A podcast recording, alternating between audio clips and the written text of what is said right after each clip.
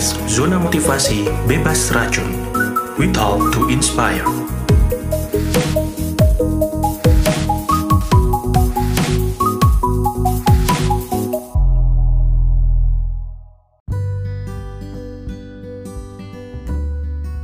Hai Assalamualaikum, kita balik lagi di Zona Motivasi Bebas Racun edisi bulan September Di mana artinya kita bakal ganti series juga di setiap bulannya Jadi di series kali ini kita uh, bakal ceritain dengan judul Finding Your Heroes Oke, di minggu kali ini aku akan bacain beberapa poin-poin yang aku ambil dari uh, sebuah artikel di The New Times Tentang bagaimana menjadi seorang hero, how to become a hero Karena aku yakin there is, there is someone inside us. Maksudnya kita nggak perlu nggak perlu juga fokus keluar untuk mencari pahlawan. Kadang-kadang kita cuma ngeliatin uh, dari dalam diri kita nih ada sisi pahlawan yang harusnya bisa kita uh, optimize uh, untuk di dikeluarkan, di diperbuat berbuat baik.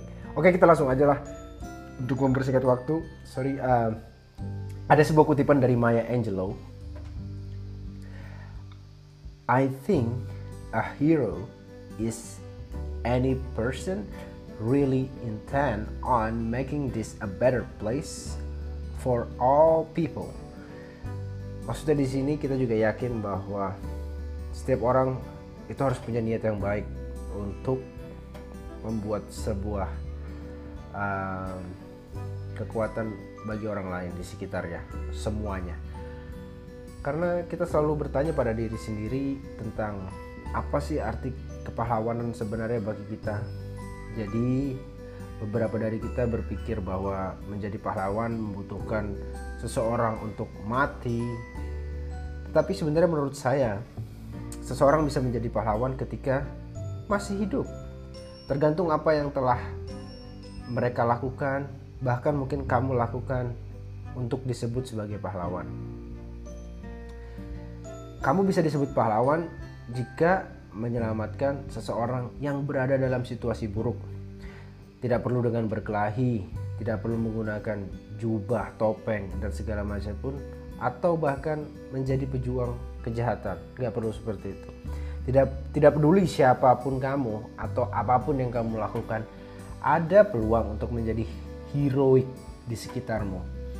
Anda hanya perlu berpikir dan bertindak seperti pahlawan. Kemudian ketika peluang datang, Anda akan bisa datang dan menyelamatkan kondisi itu atau di hari itu juga. Jadi di sini aku bakal uh, fokus dengan beberapa tips yang bisa kita ikutin untuk membantu orang-orang itu yang bisa dilihat dari sejarah-sejarahnya kayak Fred Rwigema atau Nelson Mandela dan ya banyak-banyak lainnya lah. Yang pertama, number one, Initiate the change you want to see. Mulailah perubahan yang ingin kamu lihat. Maksudnya di sini adalah pahlawan sejati tidak hanya berbicara. Oke, okay? seorang pahlawan sejati terus-menerus memikirkan tentang bagaimana mereka dapat mengambil tindakan dan melakukan membantu orang lain. Anda mungkin terinspirasi untuk menjadi pahlawan karena alasan atau masalah tertentu that's okay tapi alangkah baiknya kamu bisa juga dengan melakukannya atau bahkan mencoba menjadi pahlawan bagi seseorang yang membutuhkan sesuatu. Terus yang kedua, tempatkan orang lain sebelum dari Anda sendiri. Oke. Okay? Maksudnya di sini adalah place people, place the other people first plus others. That's the thing. Pikirkan tentang kebutuhan orang lain sebelum mempertimbangkan kebutuhan kamu sendiri. Saat kamu ngebuat keputusan di tempat kerja atau di rumah, ambil sedikit waktu, luangkan sedikit juga pola pikirmu untuk memikirkan bagaimana tindakan kamu akan mempengaruhi orang lain. Misalnya, jika kamu mengambil cuti kerja berlebihan, beban kerja apa yang akan terjadi uh, kepada rekan kerjamu. Maksudnya workload the workload for your colleagues. Itu bakal kayaknya bakal bisa gede banget kan? Terus yang ketiga kita bersiaplah untuk bertindak saat orang lain fasik. Be ready to act when others are passive orang menjalani kehidupan yang sibuk sering kali ter terlalu fokus pada diri mereka sendiri. Mereka tidak memperhatikan atau bahkan peduli untuk bertindak ketika ada sesuatu yang salah. Di sini peran seorang pahlawan sangat penting karena sang hero tadi akan bersedia untuk mengambil tindakan dan langsung menghadapi ketidakadilan. Contohnya, kamu bisa bela teman, teman kelas mungkin yang sedang uh, dihina atau seperti apa, dibully gitu ya. Um, terus juga kamu bisa rasakan bahwa itu memang tidak adil buat dia gitu. Mungkin juga dengan membelikan makanan untuk tunawisma ya, yang selalu dilewati semua orang di jalan tanpa memperhatikannya. Uh, dan perhatikan orang-orang yang tidak diunggulkan atau yang kurang beruntung dan pelan-pelan berilah mereka bantuan sebisamu. Oke. Poin selanjutnya yang keempat, lakukan tindakan kebaikan secara acak. Perform random acts of kindness. Oke, seorang pahlawan tidak hanya diam ketika mereka melihat kesalahan dilakukan. Pahlawan sejati selalu ada untuk berbuat baik setiap saat. Tindakan kebaikan acak atau this random act yang bisa kamu lakukan? Mungkin. Yang pertama kamu bisa mengangkat barang-barang berat uh, orang-orang tua di saat kamu di bus di kereta api atau di uh, mereka nyebrang jalan.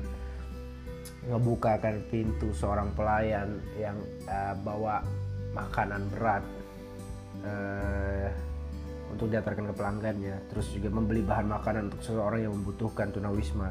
Atau bahkan selevel kayak membantu membayar uh, biaya les seseorang atau pendidikan seseorang.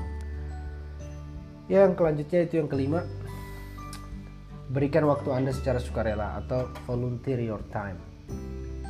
Ada banyak organisasi amal dan non-profit di seluruh negeri yang membutuhkan sukarelawan Pikirkan untuk donasikan beberapa jam setiap minggu untuk membantu organisasi ini. Kamu bisa menyumbangkan waktu dengan cara yang sangat-sangat banyak. Oke. Yang pertama mungkin ekstrimnya, kamu bisa membantu membangun rumah untuk keluarga berpenghasilan rendah. Bantu jadi tukang, bantu gotong royong karena budaya Indonesia memang gotong royong kan. Terus yang kedua bergabunglah dengan bekerjaan orang-orang yang komunal, maksudnya komunal itu um, pekerjaan yang community dengan tujuan yang sama. Kan banyak banget di Indonesia. Terus juga mungkin bisa selalu bantu tetanggamu pada saat kesusahan fokusnya saat mereka sakit mungkin kan gitu. Bahkan mungkin security komplek mau. Uh, ya perhatikan hal-hal kecil yang bisa kamu berikan secara sukarela dalam waktumu oke terus lanjut. Poin berikutnya itu gunakan bakat atau use your talent. Pertama, pikirkan tentang hal-hal yang kamu kuasai dan keterampilan yang berguna yang kamu punyai. Dan kamu bisa bertanya kepada teman atau keluargamu menurut mereka apa yang sangat kamu kuasai. Kalau kamu memang nggak bisa memikirkan sesuatu yang sangat spesifik. Mereka akan memiliki gagasan bagus tentang kekuatan atau power atau strengthmu dan bagaimana mendapatkan manfaatnya dari hal-hal itu untuk membantu orang lain. Pikirkan seberapa banyak yang kamu bisa lakukan untuk orang-orang lain saat kamu bisa menggunakan bakatmu itu.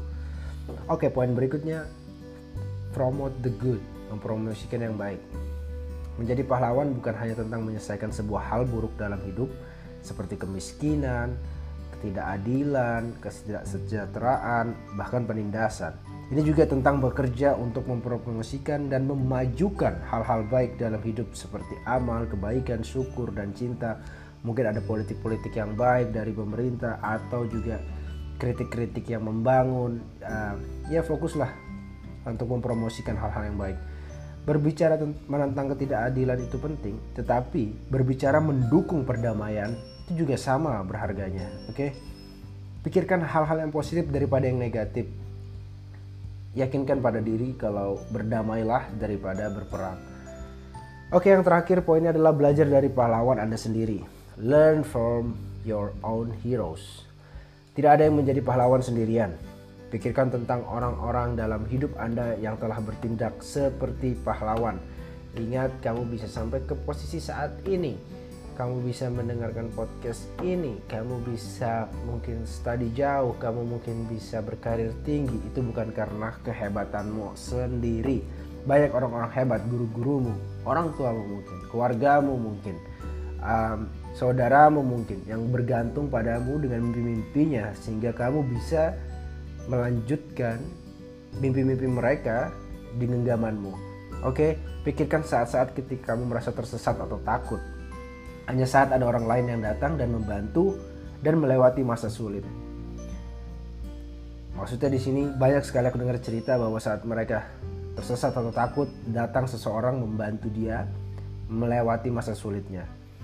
Kebanyakan orang-orang itu adalah orang asing. Ya, karena itu banyak sekali pengalaman hidup saya saat saya sedang jatuh um, ada orang-orang asing yang saya tidak tahu datang, datang dari mana mereka ya membantu uh, diri saya sendiri itu maksudnya orang asing di sini saya bisa spesifik lagi mungkin contohnya seorang guru. Dia adalah orang asing bagi saya tapi akhirnya dia akan menjadi guru saya gitu ya. Maksudnya jadi profesor saya. Atau bahkan kerabatmu yang kamu baru kenal.